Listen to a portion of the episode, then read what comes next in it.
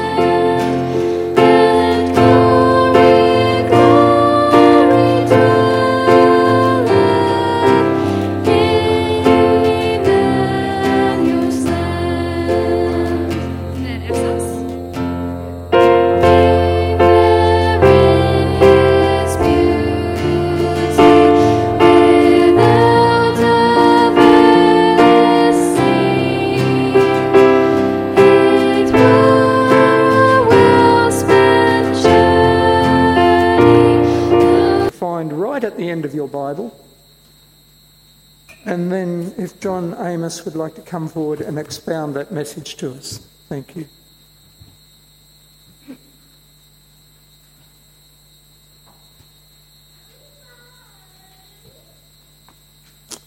The readings from Revelation chapter 22. Then the angel showed me the river of the water of life, bright as crystal, flowing from the throne of God and of the Lamb through the middle of the street of the city. Also, on either side of the river, the tree of life with its twelve kinds of fruit, yielding its fruit each month. The leaves of the tree were for the healing of the nations. No longer will there be anything accursed, but the throne of God and of the Lamb will be in it, and his servants will worship him. They will see his face, and his name will be on their foreheads, and night will be no more. They will need no light of lamp or sun, for the Lord will be their light, and they will reign forever and ever. And he said to me, These words are trustworthy and true, and the Lord, the God of the spirits of the prophets, has sent his angel to show his servants what must soon take place. And behold, I am coming soon. Blessed is the one who keeps the words of the prophecy of this book. I, John, am the one who heard and saw these things. And when I heard and saw them, I fell down to worship at the feet of the angel who showed them to me. But he said to me, You must not do that. I am your fellow servant with you and your brothers, the prophets, and with those who keep the words of this book. Worship God. And he said to me, Do not seal up the words of the prophecy of this book, for the time is near. Let the evildoers still do evil, and the filthy still be filthy, and the righteous still do right, and the holy still be holy. Behold, I am coming soon, bringing my recompense with me, to repay each one for what he has done. I am the Alpha and the Omega, the first and the last, the beginning and the end. Blessed are those who wash their robes, so that they may have the right to the tree of life, and that they may enter the city by the gates. Outside are the dogs and sorcerers, and the sexually immoral, and murderers and idolaters, and everyone who loves and practices falsehood. I, Jesus, have sent my angel to testify to you about these things for the churches. I am the root and the descendant of David, the bright morning star. The Spirit and the bride say, Come, and let the one who hears say, Come, and let the one who is thirsty come. Let the one who desires to take the water of life without price. I warn everyone who hears the words of the prophecy of this book. If anyone adds to them, God will add to him the plagues described in this book.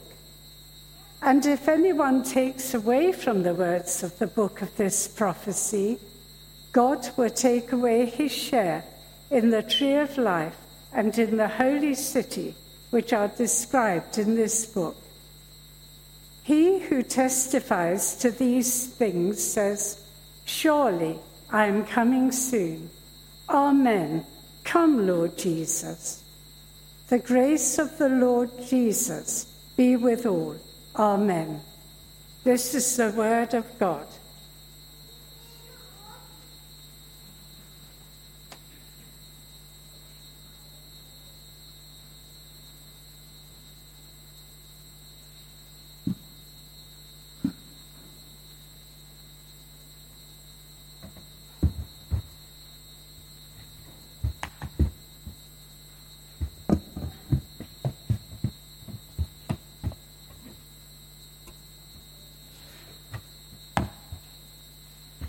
Well, good morning. It's good to see you here this morning. and uh, it is my privilege to share with you something from the Word of God. I might say before I begin that I'm not attempting to fit into any particular theory of prophecy or ideas about revelation. What I'm interested in doing for, for us today is simply reading what is there in the text and attempting to share with you some of the things which are not so obvious in the text itself. So let's begin with prayer. Our Heavenly Father, we praise you and thank you for the Word of God, which is the Word that you have inspired by your Holy Spirit.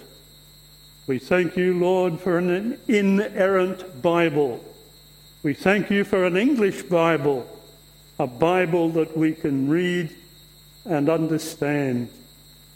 We thank you, too, for those who have gone before to help us understand and make plain the word of the living God. Be with us now. Help us. Help us, O Lord. May the words that I speak in the meditations of my heart and your heart be acceptable in your sight, O Lord, our strength and Redeemer. Amen. Well, problems problems of constant change.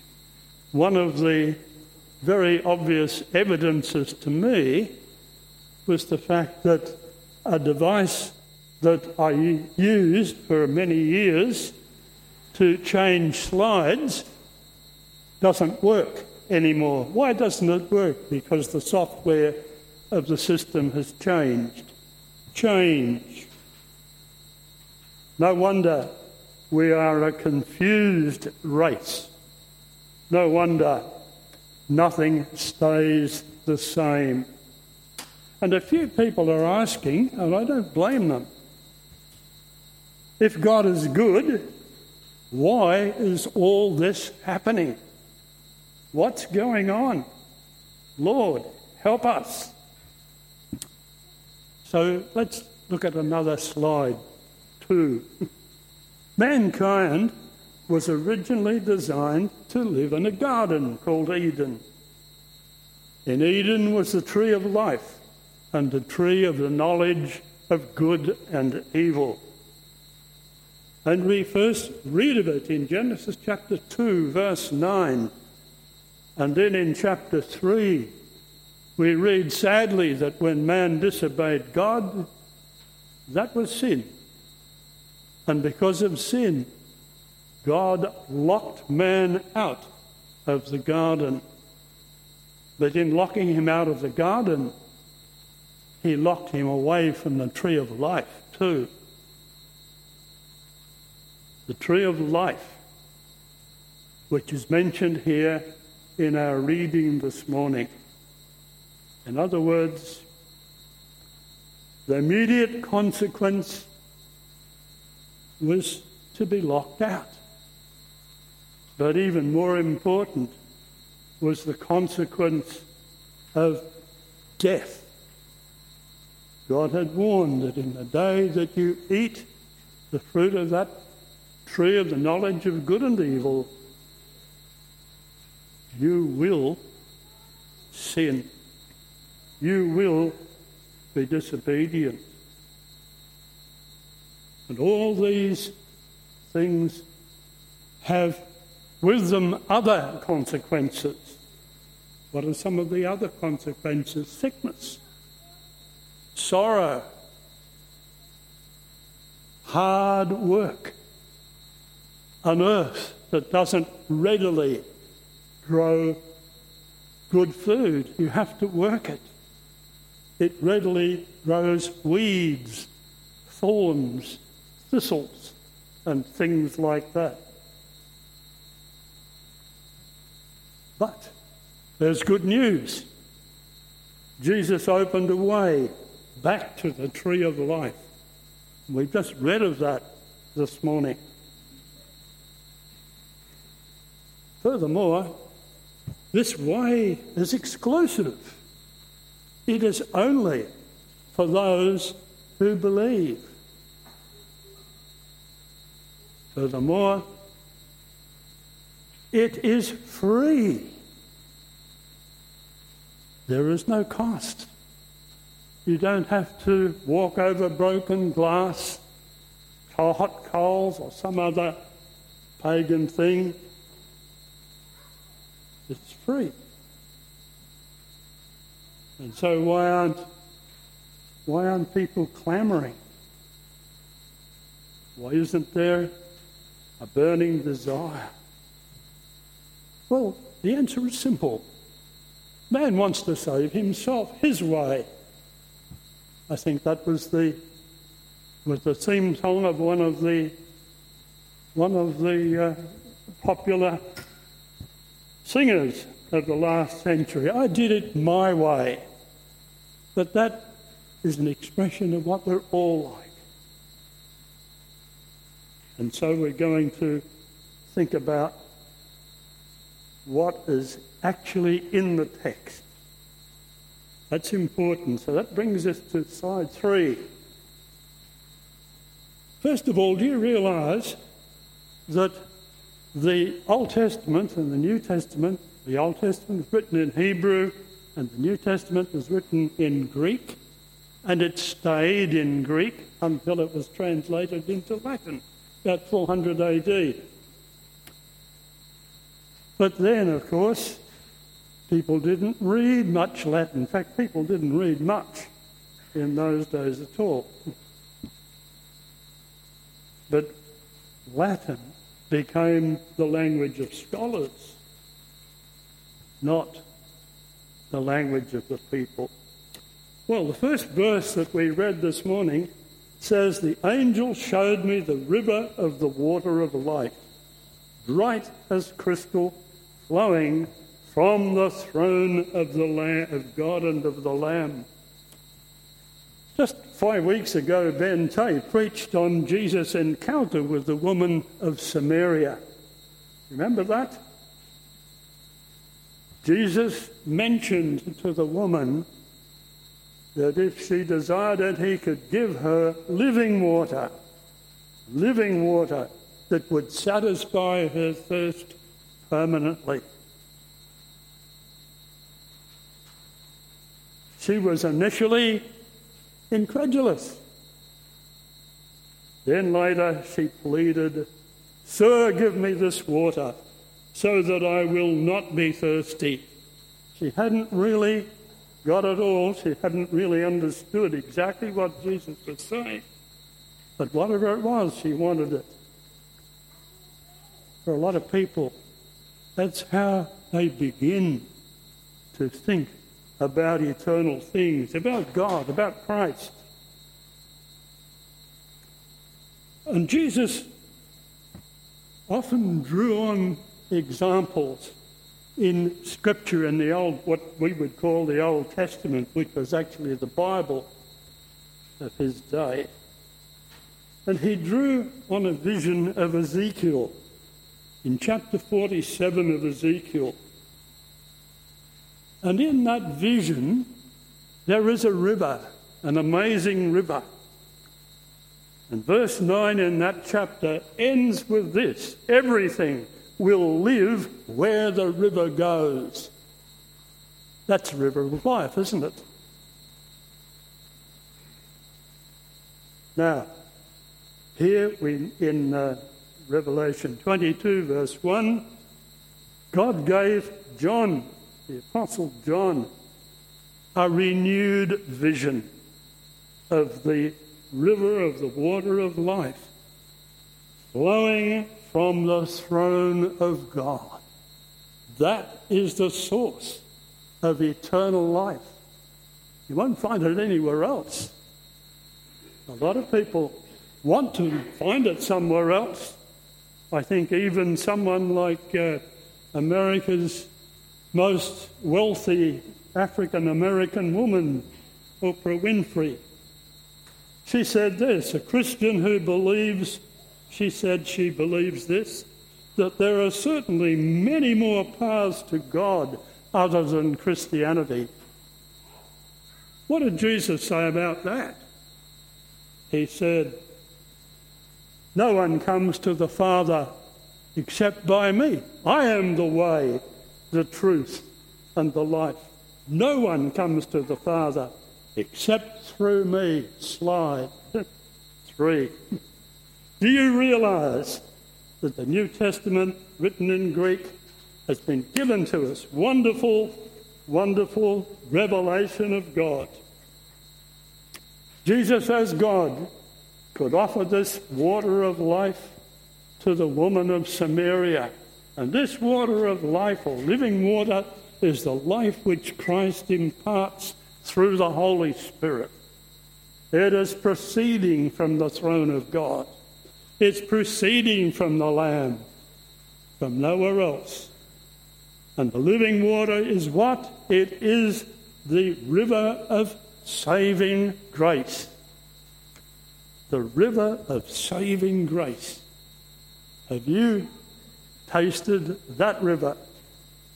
Do you know what saving, saving grace is? It never proceeds from human resources or plans. As I said before, it's a free gift. It's the gift of a sovereign God through Jesus. And it's there for the sincere, humble asking. And Jesus explained that to the woman of Samaria. She needed it, you and I need it too. The second verse says, Through the middle of the street of the city, on either side of the river, the tree of life, with its twelve kinds of fruit, yielding its fruit each month. The leaves of the tree were for the healing of the nations. More on that in a moment, God willing. So, the tree of life, and this term is used again and again. It's even used, for example, in uh, Psalm um, 119. It's found it's used in Proverbs 11:30. It represents there the fruits of the Spirit of God working in a justified sinner. Matthew Henry comments. Let's have the next slide for. Matthew Henry says the tree of life is fed by the pure waters of the river that comes from the throne of God. It contrasts, it contrasts with another tree, the tree of death. What's the tree of death? if we go back to Deuteronomy 21, verse 22, we discover that a murderer was to be hanged on a tree. That was the sentence to be carried out under the law of Moses.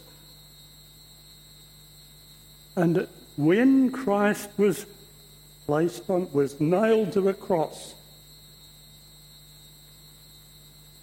he redeemed us from the curse of the law, the curse that led to criminals being hanged on a tree.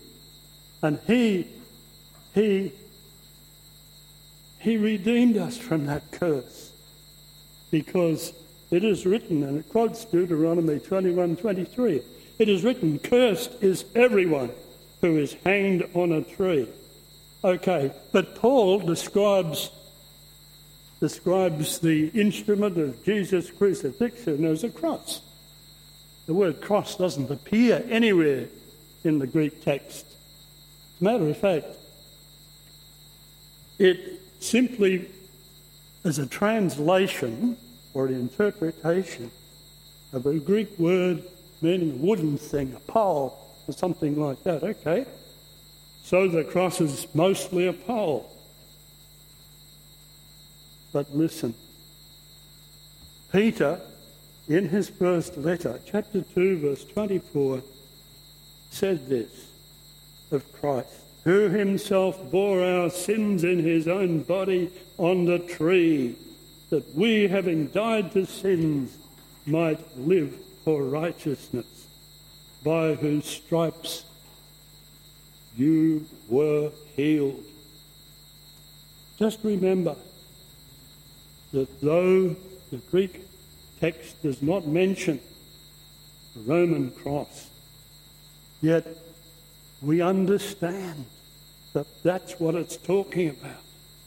History shows us that the Romans executed on wooden things, they called them cross.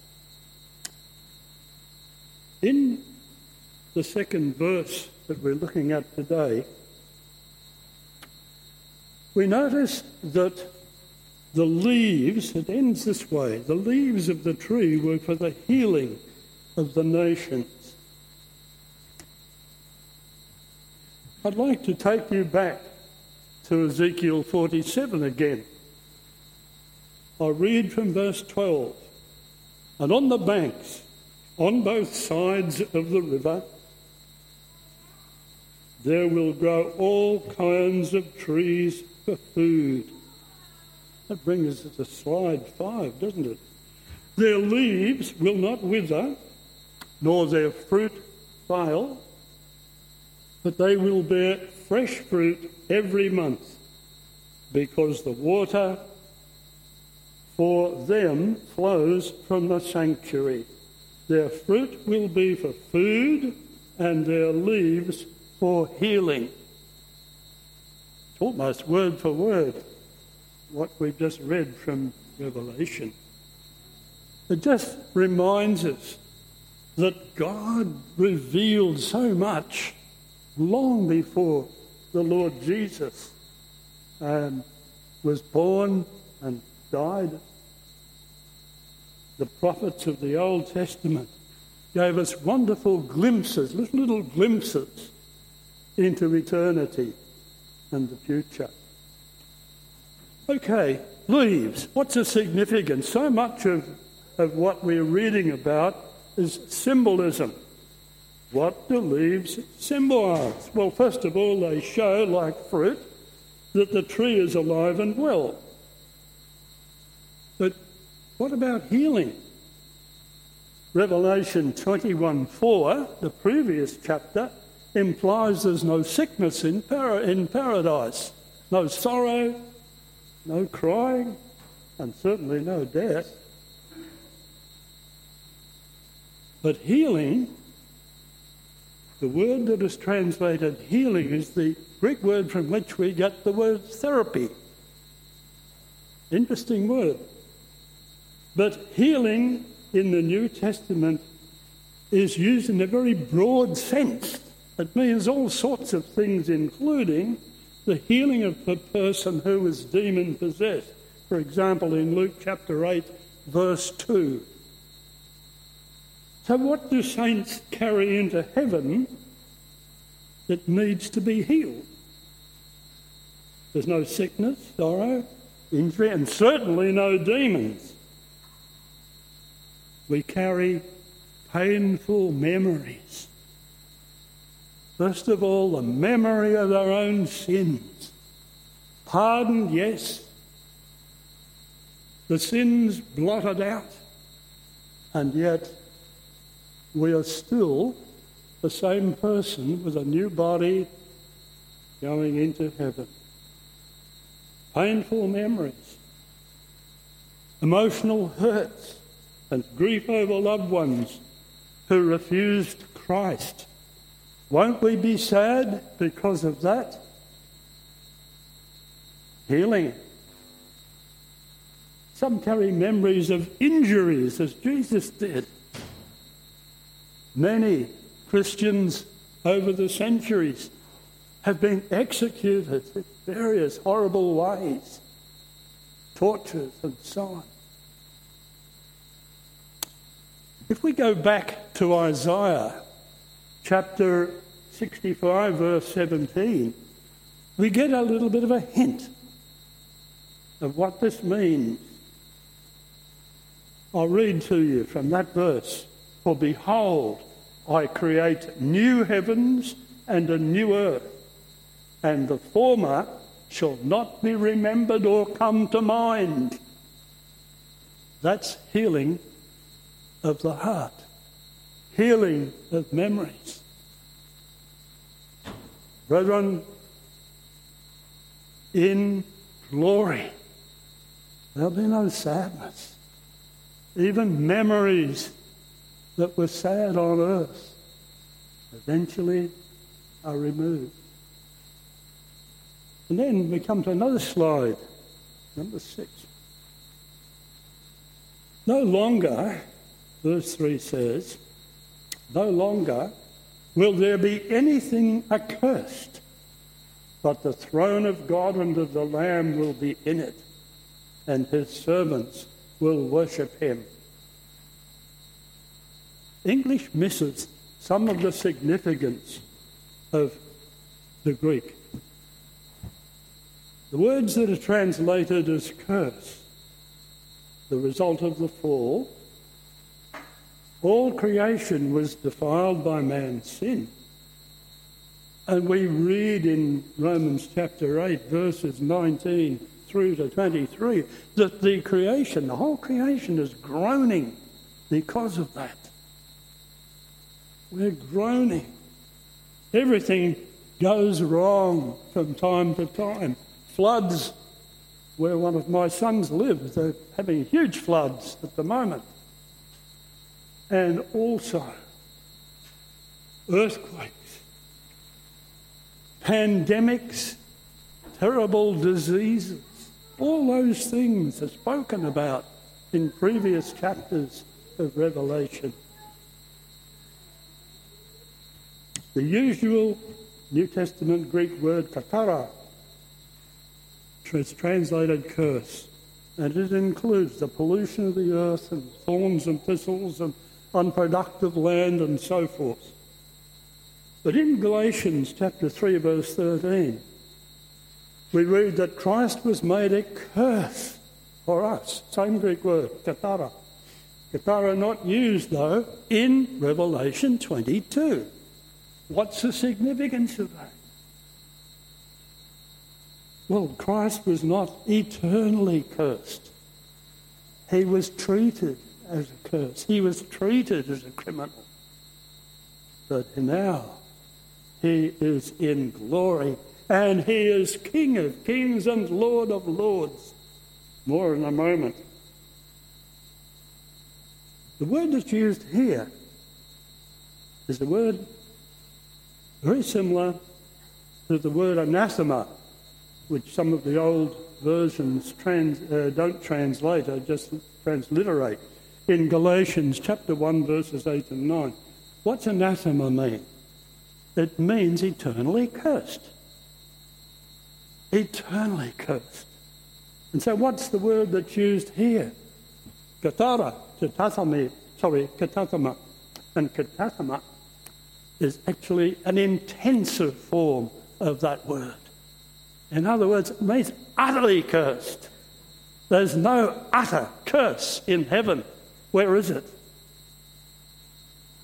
We go back a few chapters, two chapters, chapter 20, verse 10, you will discover that that is the place where Satan is confined for eternity.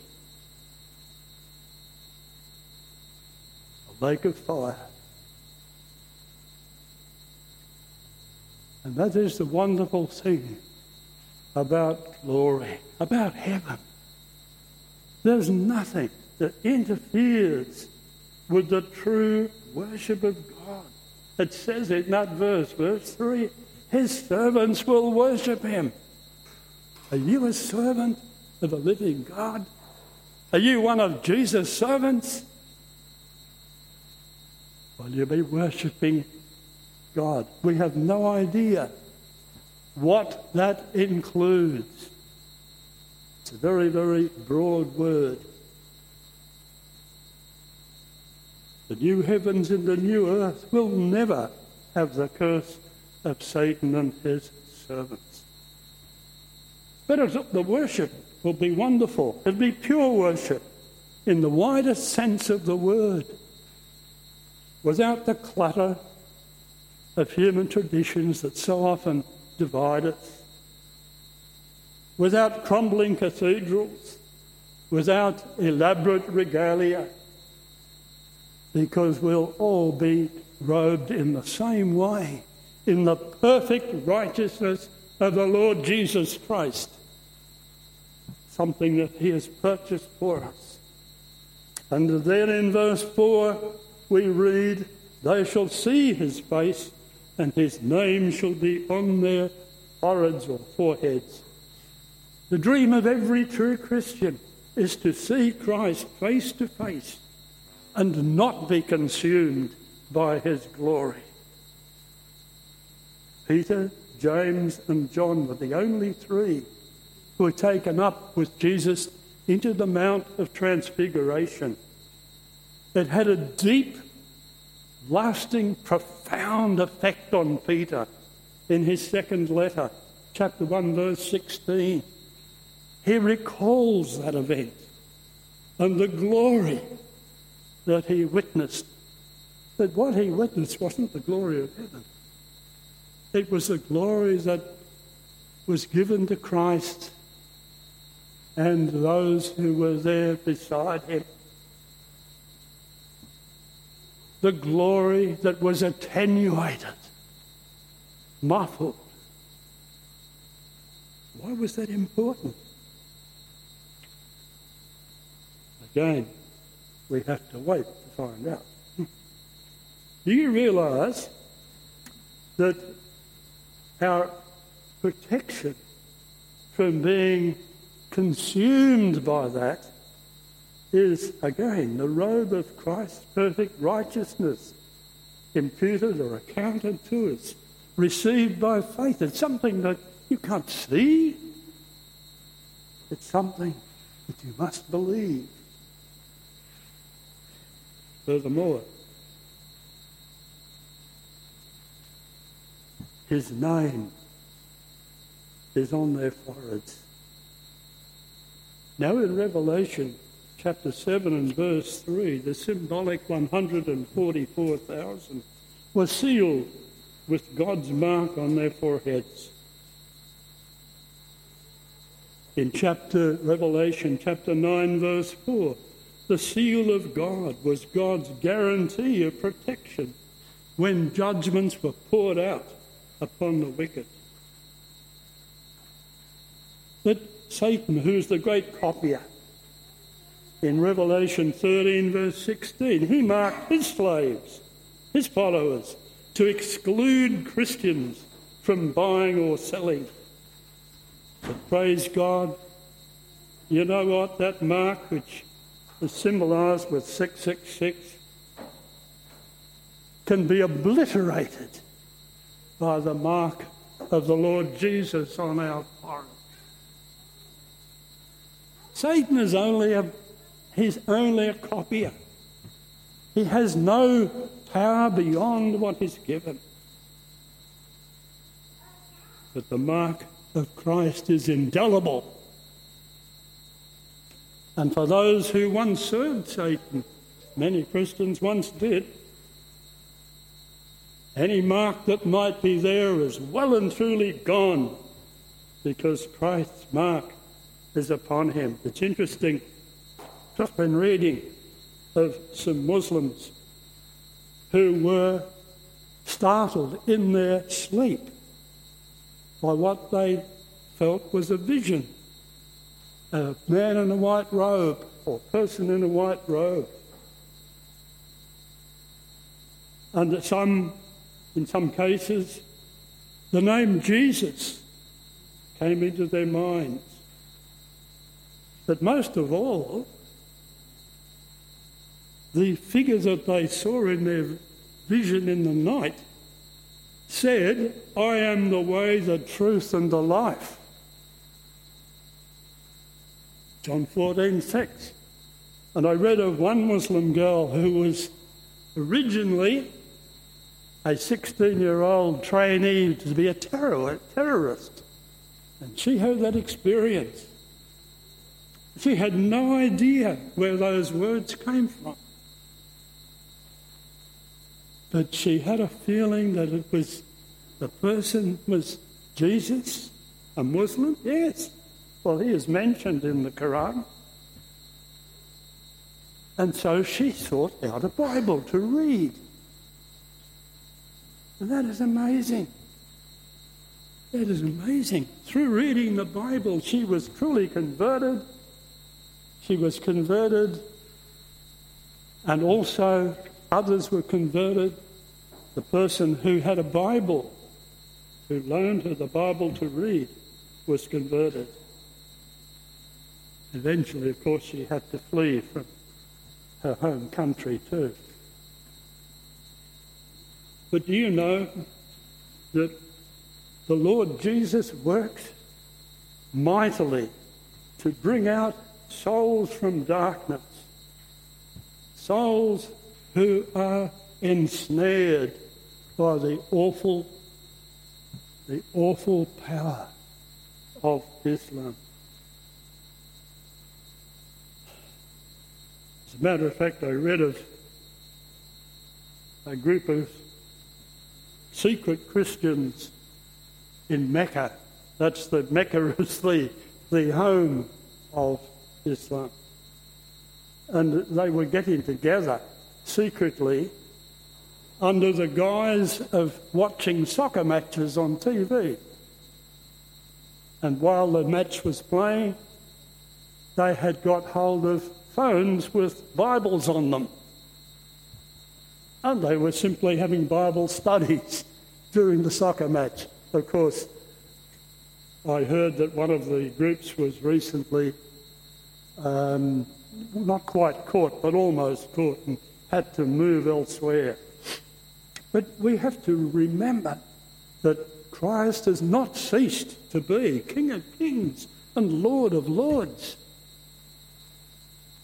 There's no place where Christ, by his Holy Spirit, can't go. As a matter of fact, in Psalm 2, we read that the Lord laughs at those who gather together and try and oppose God. He laughs at it. It is so stupid, so futile. And then we have in the next slide a reminder that Christ is returning. He said to me, These words are trustworthy and true, and the Lord, the God of the spirits of the prophets, yes, trustworthy and true, the holy book of Christ's revelation is confirmed and verified here. It is not sealed, it is open for all to read with faith and reverence, never to be altered. Verses 18 and 19 warn about anyone who tampers with it. That's why Satan's work has always been to contradict God's word, as he did in Genesis chapter 3 with Eve, as he has done with the Lord Jesus. He tried to deceive by misquoting or misusing scriptures in, in the temptation. We need to realize that his work is to contradict God's word, to destroy it, to misquote it, to add to it, to silence it, no matter what. And to do this, he raises up two groups of people. The first group is the false prophet, the false prophets. And the second group, Isaiah chapter 56, verse 10, calls dumb dogs. Dumb dogs. Sorry, I'm not speaking against dog lovers. Dumb dogs. Well, let's go back a little bit. First of all, the first translator of the Bible into English was John Wycliffe. Let's have the next slide. That's the one. Yes, John Wycliffe died in 1384, working from the Latin, Latin Vulgate Bible, which very few people could read, and he translated into English But he was so hated because his translating work exposed the corruption and the ignorance of the clergy of his day. His followers, though, went about preaching the gospel everywhere. As a matter of fact, I read that the gospel from, that was preached by these, these followers of Wycliffe went to Europe, and as a consequence, one part of Europe, there was a real awakening. And the leader of that awakening was a man called John Hus. He was eventually put to death by the authorities, the church.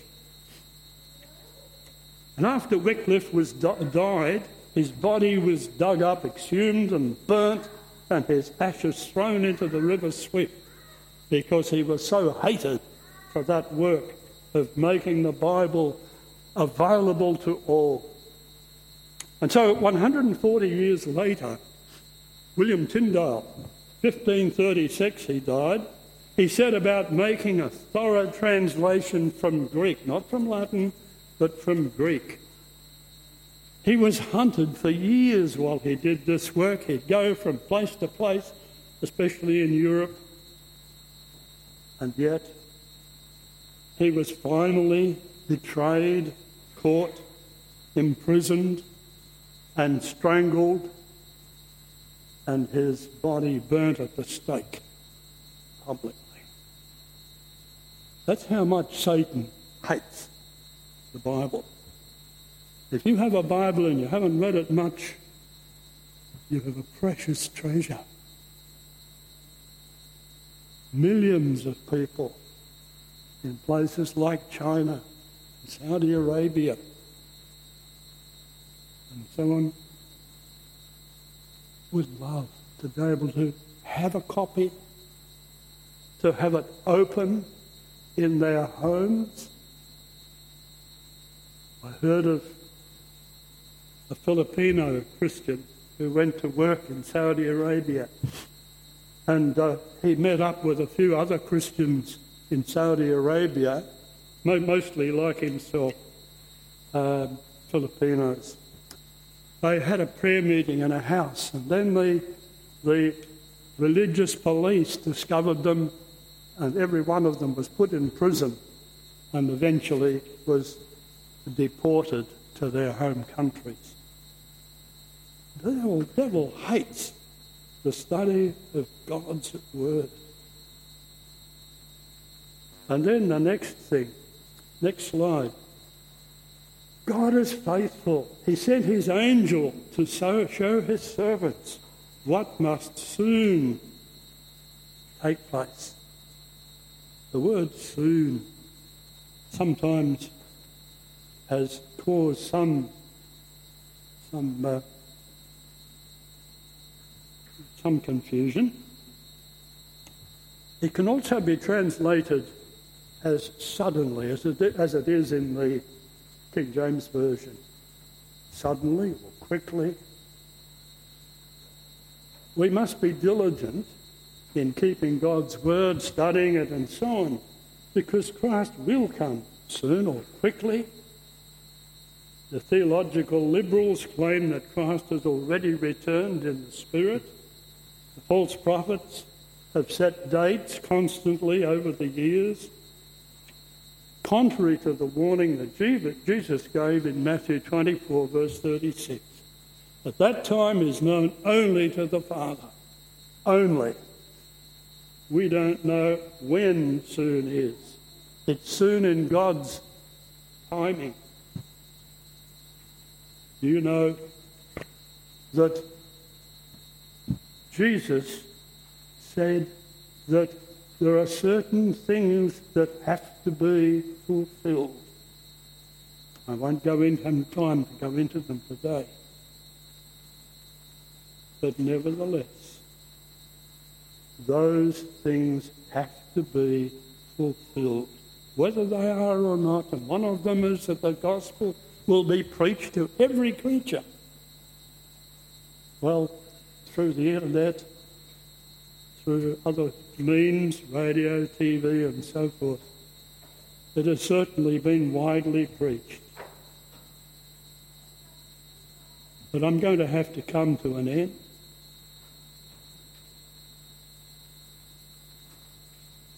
When the angel spoke to John, he knelt down before him to worship him.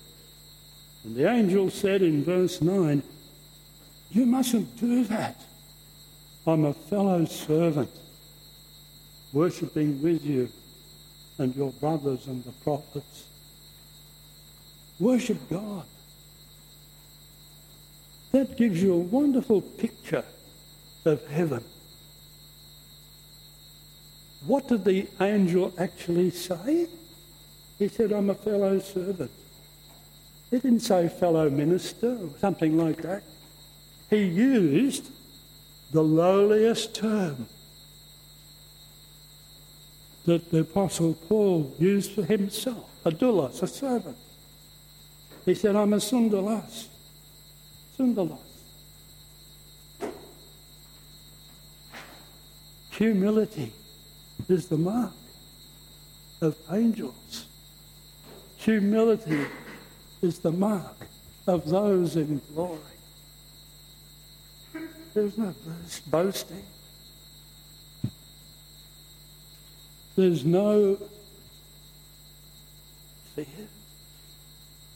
There's no idleness. There's no ignorance. Just perfect knowledge. Perfect knowledge. Perfect submission to the Lord Jesus as King of Kings, Lord of Lords. It is absolutely seen to be what he is the co creator of all things, the giver of life, the redeemer of this people. May the Lord truly bless you. May the Lord truly give each one of us strength to faithfully fulfill our commission to be witnesses to the end of the earth. In Jesus' name, Amen. Let's pray. Dear Father, help us, we pray. We acknowledge that we have no strength or help but yours, that we have no righteousness in our souls except what you have accounted to us. We thank you, Lord, for the cross of Jesus Christ that reminds us that he is indeed the Lamb slain before the foundation of the world, the Lamb slain that we might have life. But praise God, we bless you that he reigns in power and glory in eternity.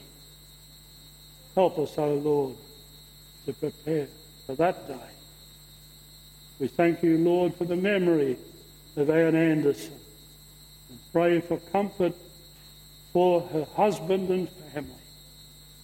But we can rejoice that that dear lady, we believe, is happy and well in the presence of the Lord Jesus.